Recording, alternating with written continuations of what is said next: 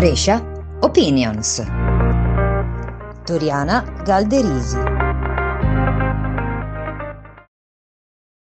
Cari ascoltatori, giocate con me per 10 secondi oggi. Ora io pronuncerò una parola voi dovrete immediatamente dopo che io l'avrò pronunciata dire a voi stessi che cosa vi fa venire in mente e a quel punto vi spiegherò il mistero del podcast di oggi.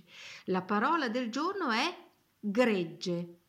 Benissimo. Cari ascoltatori, la parola gregge statisticamente è una delle parole più pronunciate in tempo di pandemia, ma statisticamente è anche una parola che eh, richiama immediatamente alla mente due cose, eh, l'animale pecora e il comportamento del pecorone, se così vogliamo dire. Un comportamento cioè passivo, acritico, imitativo, non frutto di un ragionamento e di una riflessione personale.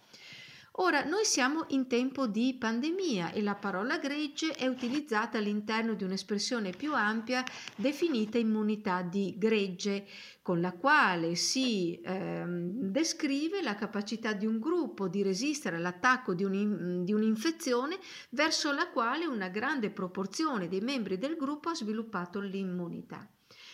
Dunque che il ehm, termine gregge e, l'espressione immunità di gregge si trova immediatamente a collocarsi all'interno di un complicato meccanismo di funzionamento della mente come quello dei processi di decision making, di presa di decisioni, che risultano già complicati di loro, ma che quando riguardano la salute lo sono ancora di, di più.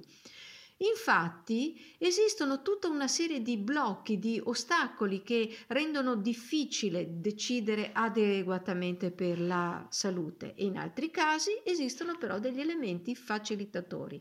Bene, su questo mi soffermo oggi, cari ascoltatori, sul fatto cioè che il tanto bistrattato effetto gregge una volta tanto possa fondarsi sulla credenza, perché non è sempre errata, che effettivamente la folla sappia che cosa fare e del resto, cari ascoltatori, quando ci troviamo in un teatro o in un cinema e non sappiamo dov'è l'uscita, che cosa facciamo? Seguiamo la folla e in un batter d'occhio ci troviamo all'aperto, cioè fuori.